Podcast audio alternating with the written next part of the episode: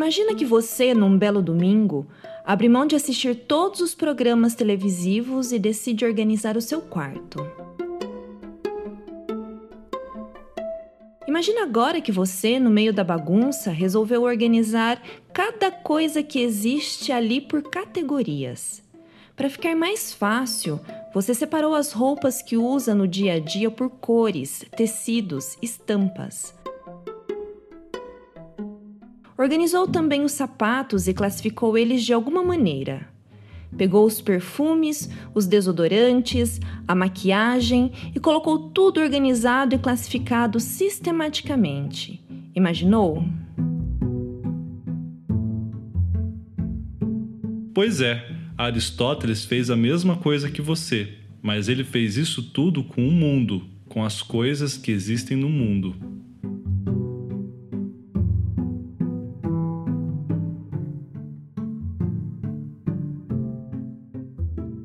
Cavaleiros e amazonas. Eu sou a Lívia Terra. E eu sou Eric Fonseca. E esse é o Cavalo Alado Não é Centauro, podcast de sociologia e filosofia. Hoje a gente continua com a série de episódios sobre epistemologia antiga. Esse é o quinto episódio da série e o segundo sobre Aristóteles. Então, coloca seu fone de ouvido e vem com a gente.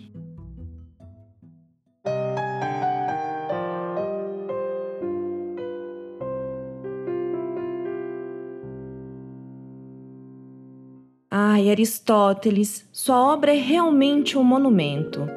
Dentre seus tratados, aqueles que ficaram conhecidos como metafísica têm uma importância particular. Ele nunca usou essa palavra metafísica, mas foi assim que esses escritos ficaram conhecidos. Na verdade, ele usava a expressão filosofia primeira. Esse conjunto de textos foi organizado por um cara chamado Andrônico de Rhodes, muito tempo depois da morte de Aristóteles. Assim, ele separou os que falavam de política, de ética e os das ciências da natureza, que ficou com o nome de física. Mas ele não conseguiu achar onde colocar os tratados sobre filosofia primeira. Então ele juntou esse material e guardou na estante logo depois dos volumes que falavam de física. Ou seja, a filosofia primeira ficava na estante depois dos escritos de física. Em grego se dizia metafísica, que significa justamente depois da física. Que criatividade, não é mesmo? Quer dizer que metafísica chegou até nós como metafísica, escrito tudo junto. Mas é um nome que faz sentido, pois é ela que estuda os seres em sentido mais universal, que estuda o ser enquanto ser, ou seja, a causa da existência do ser, que pode estar além da física. Pois é, e se alongarmos esse papo até as últimas consequências, pensando na causa da existência do ser, na sua essência, etc., podemos chegar a temas como a existência ou não de Deus. Mas hoje não vamos tão longe, se bem que esse assunto divino ainda vai ganhar um episódio aqui no Cavalo Alado. Então, exatamente sobre o que nós vamos conversar hoje? Bem, Hoje vamos conversar sobre a sistematização do conhecimento, sobre a organização e a classificação do conhecimento proposto por Aristóteles. Para isso, a gente precisa pensar antes sobre o que é o conhecimento e o que o conhecimento conhece. Então vamos lá? Mas se prepara, porque o assunto é denso. Força na peruca que o vento é forte.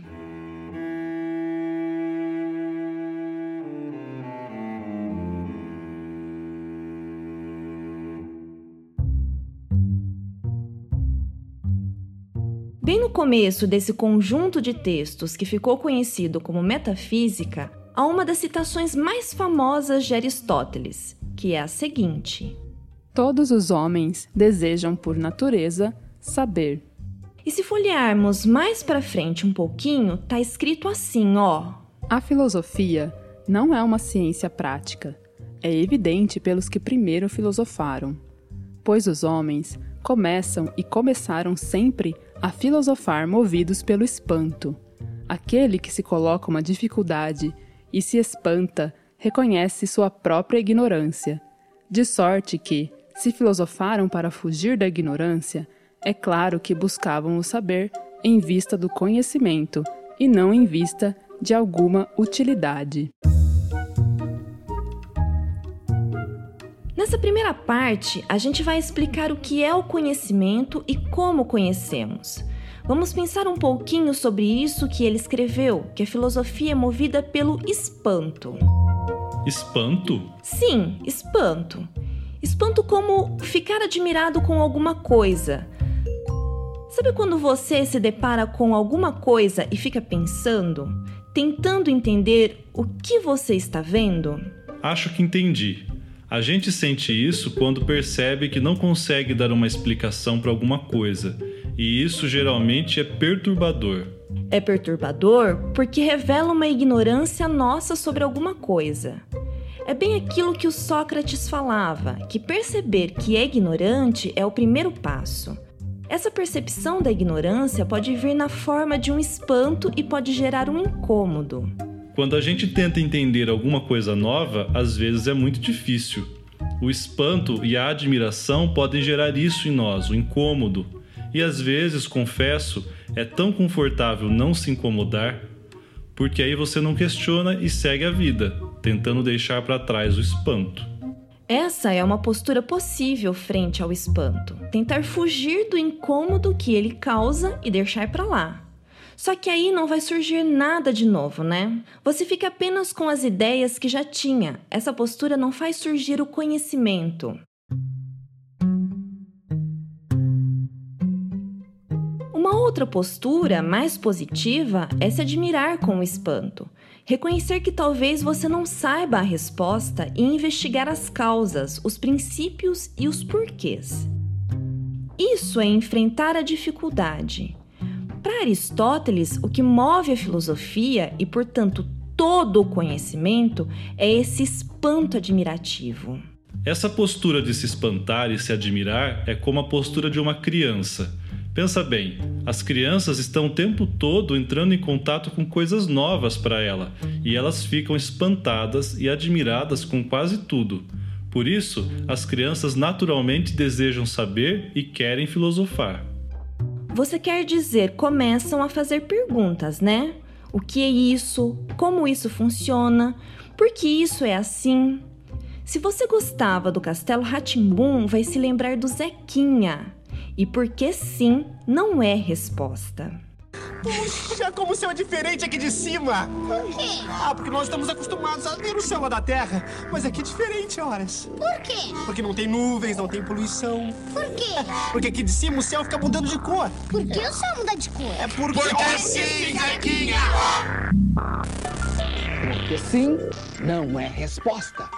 O processo de conhecer é cheio de perguntas e as perguntas vêm desse espanto cheio de admiração que o Aristóteles falava. Já que a gente está falando grego, olha só que interessante. A palavra admirar significa também mirar, olhar para algo, contemplar alguma coisa. E em grego, contemplação se diz teoria. Na sua origem, a palavra teoria significa então justamente observar, examinar, contemplar. Então, assim como as crianças fazem, a filosofia é um espanto admirativo, é uma contemplação. E se contemplação é teoria, a filosofia é um saber teórico. Quando estamos frente a alguma coisa que não sabemos explicar, aparece esse espanto admirativo que desperta em nós o nosso desejo natural de conhecer. A filosofia é desejo de conhecer.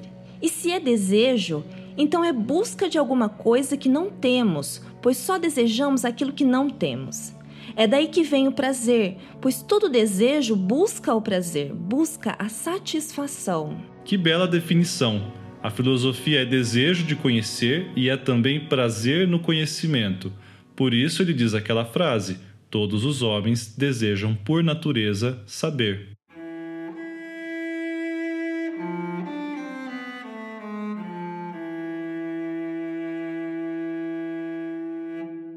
Então já vimos o que é conhecer. É a busca movida por um desejo que se desperta com o espanto e com a admiração.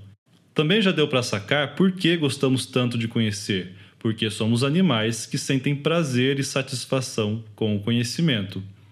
Essa é a nossa natureza, segundo Aristóteles. Se essa busca é pelo prazer e é pelo prazer de saber, É possível dizer que não há uma utilidade imediata para o conhecimento, além de apenas conhecer?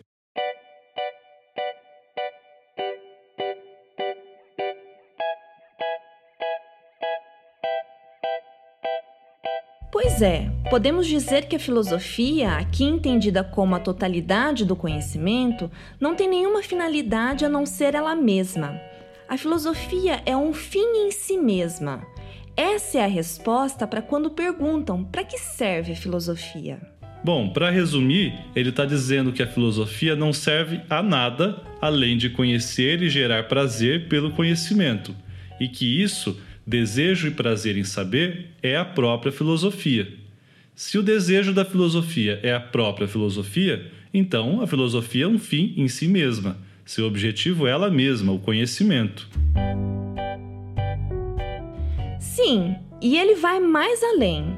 Justamente por ser um fim em si mesma, a filosofia é a única forma de conhecimento realmente livre.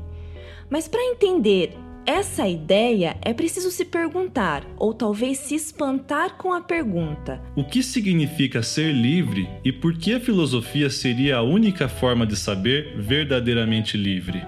Essas perguntas geram alguns tipos de resposta, o que leva a novas perguntas. E é essa a beleza e a grandeza da filosofia, não se contentar. Fazer perguntas que nenhuma outra forma de conhecimento faria e, se por acaso chegar a alguma resposta, se deparar com um novo espanto que vai gerar novas perguntas. Ok, mas como estamos conversando sobre Aristóteles, vamos ficar apenas com a resposta que ele deu a essa pergunta sobre liberdade e como ele associou liberdade com filosofia. Nos tratados sobre filosofia primeira, ele diz o seguinte: Ser livre é ter o poder de dar a si mesmo seu próprio fim e ser para si mesmo seu próprio fim. Veja bem, fim aqui tem o sentido de finalidade. As coisas na filosofia de Aristóteles têm finalidades. Existem para um determinado fim. Isso quer dizer que nem tudo tem esse poder de dar a si mesmo seu próprio fim e ser para si mesmo seu próprio fim, pois algumas coisas têm finalidades que estão fora delas. Um exemplo banal: a finalidade do sapato não é servir a si mesmo. Ele tem a finalidade que está fora do seu ser. Serve, no mínimo, para proteger os nossos pés. Ser para si mesmo seu fim está na natureza das coisas livres. E realmente isso tem tudo a ver com filosofia. Ela não serve a nada e a ninguém, apenas a si mesma. Agora podemos concluir melhor esse assunto. A filosofia é movida pelo espanto e pela admiração. Nós nos espantamos porque percebemos nossa ignorância e, como somos humanos, temos um desejo natural pelo saber. Essa busca gera prazer, porque desejamos conhecer. Isso significa que a filosofia é o desejo pelo saber e pelo prazer de saber, e que ela não tem outra finalidade senão ela mesma. A teoria, a contemplação, é o saber simplesmente pelo saber não há nela nenhuma motivação que não seja a sua própria busca, a busca por conhecer tudo o que existe.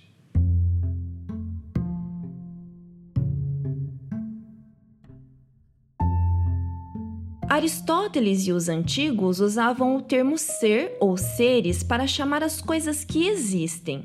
O ser é aquilo que existe. É por aí mesmo. Ser significa a existência de alguma coisa porque alguma coisa sempre é e nunca pode não ser. Ou seja, tudo o que existe é ser, e podemos conhecer o ser através da filosofia. E aqui encontramos outra ideia famosa de Aristóteles. Ele escreve: O ser se diz de muitas maneiras. Isso quer dizer que existem muitas maneiras de ser. O que existe se apresenta para nós sob muitas formas.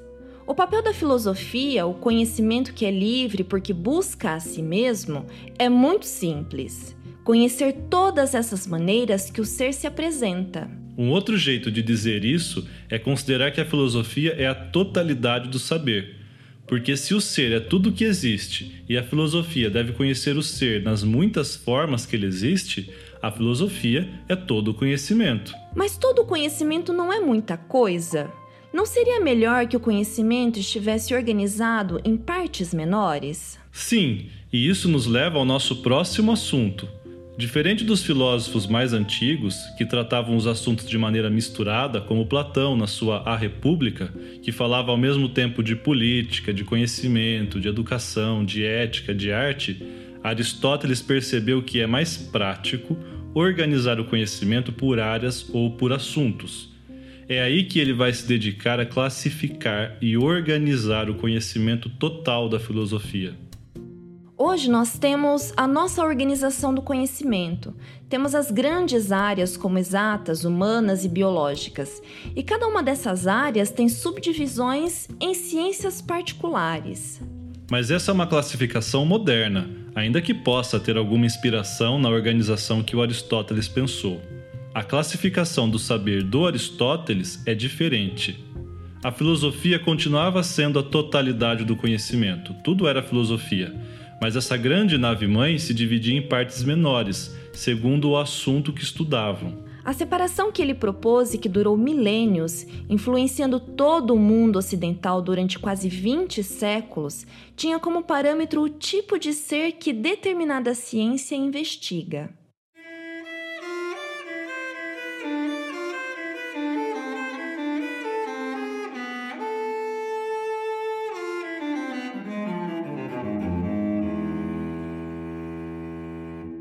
Como já dissemos, o ser se diz de muitas formas, e às vezes um ser tem uma natureza completamente diferente de outro ser.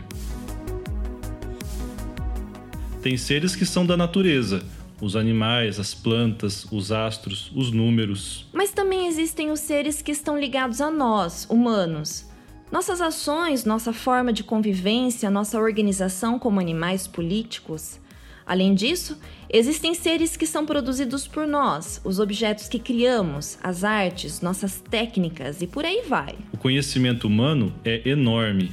A tarefa que Aristóteles se colocou foi a de adquirir todos esses saberes, organizá-los e classificá-los. Assim, ele dividiu as ciências em três grandes grupos: as teoréticas, as práticas e as técnicas. A gente vai falar sobre cada uma delas. Mas para não ficar muito cansativo, você pode conferir o guia que está na descrição desse episódio e no nosso Instagram. O primeiro grupo de saber é o conhecimento teorético.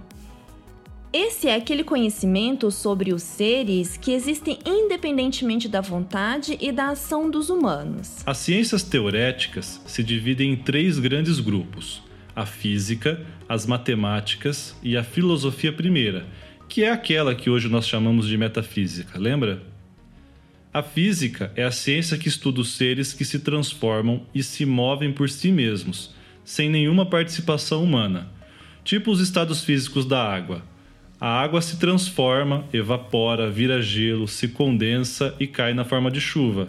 A gente pode dizer que a física engloba o que hoje chamamos de ciências da natureza, a própria física, a química e a biologia. As matemáticas são também um tipo de ciência teorética, pois estuda os seres imóveis, quer dizer, os seres que não mudam nunca. Esses seres, no entanto, estão presentes nos seres físicos. São suas superfícies, as formas e figuras, os seus volumes. Por isso, fazem parte dessa ciência a aritmética, a geometria e a astronomia. E agora a gente chega na mais importante das ciências teoréticas, a filosofia primeira. Já falamos da metafísica agora há pouco, mas só para registrar. Ela é o estudo dos primeiros princípios e das causas da existência do ser, ou seja, de tudo que existe. Eu sei que parece complicado, mas nós vamos nos aprofundar na metafísica no próximo episódio, podem ficar tranquilos. Então, essas foram as ciências teoréticas: a metafísica, as matemáticas e a física. Juntas, elas formam um saber universal sobre os seres que não foram criados por nós, humanos. Coisas que tiveram sua origem a partir das nossas ações. Esses seres, as nossas ações, são investigados pelas ciências práticas. Portanto, as ciências práticas, ao contrário das teoréticas, são aquelas que investigam os seres que foram causados pelo homem. Aristóteles faz uma distinção em duas modalidades da ação humana: a ação que tem seu fim em si mesma e a ação que tem como fim a fabricação de uma obra. Sim, a ciência sobre a ação humana que tem seu fim em si mesma ele chamou de conhecimento prático ou praxis. E a ciência sobre a ação humana, que tem como fim criar uma obra, ele chamou de conhecimento técnico ou poiesis. A praxis é o saber que tem como finalidade conhecer melhor as nossas próprias ações. Elas são duas, a ética e a política. A ética estuda a ação do homem para saber quais atitudes são virtuosas, como viver bem e como viver melhor com os outros ao nosso redor. Já a política é o estudo das nossas ações como animais políticos, como seres que vivem em comunidade, buscando entender quais as melhores formas de organização e de governo, por exemplo. E por fim, temos a ciência do conhecimento técnico, a poiesis Olha só, são um tipo de conhecimento sobre as técnicas para fabricar alguma coisa. Por isso também são chamadas de ciências produtivas. A agricultura, a carpintaria, navegação, pintura, escultura, arquitetura, a medicina, a poesia, a dança e várias outras. Vamos dar uma resumida? São três grandes grupos de conhecimento: teoréticos, práticos e técnicos. O grupo das ciências teoréticas se divide em três: física, matemáticas e filosofia primeira. O grupo das ciências práticas, a praxis, se divide em dois tipos: a ética e a política. E o grupo de conhecimentos técnicos formam as ciências poéticas, as artes, a agricultura, o artesanato, a medicina e a arquitetura. Como já deu para perceber, a filosofia de Aristóteles é a mais gigantesca sistematização dos conhecimentos.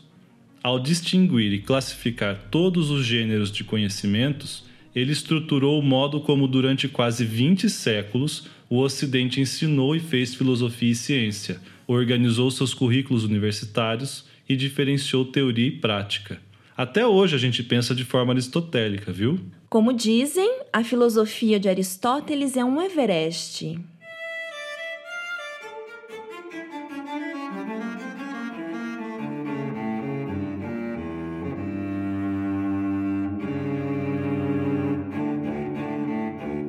No próximo episódio dessa série, nós continuaremos com a última parte sobre Aristóteles mas aí nós vamos nos aprofundar na sua metafísica e na sua teoria das causas.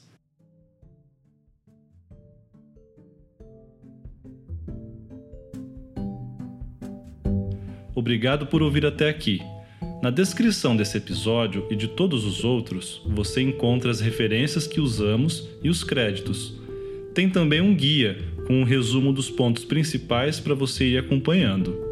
Como é bom sempre lembrar, você pode nos encontrar nos principais agregadores e tocadores de podcast como Spotify, Google Podcasts e Apple Podcasts. Siga o Cavalo Alado também no Instagram, arroba Cavalo Alado Podcast. Aproveita e divulga a nossa ação nas redes sociais, mas claro, se puder e quiser. Tchau, tchau! A voz que você ouviu narrando as citações da Metafísica de Aristóteles é de Nath Rosendo, e por isso nós queríamos agradecê-la e também ao coletivo Tocaia, do qual ela faz parte. Até mais!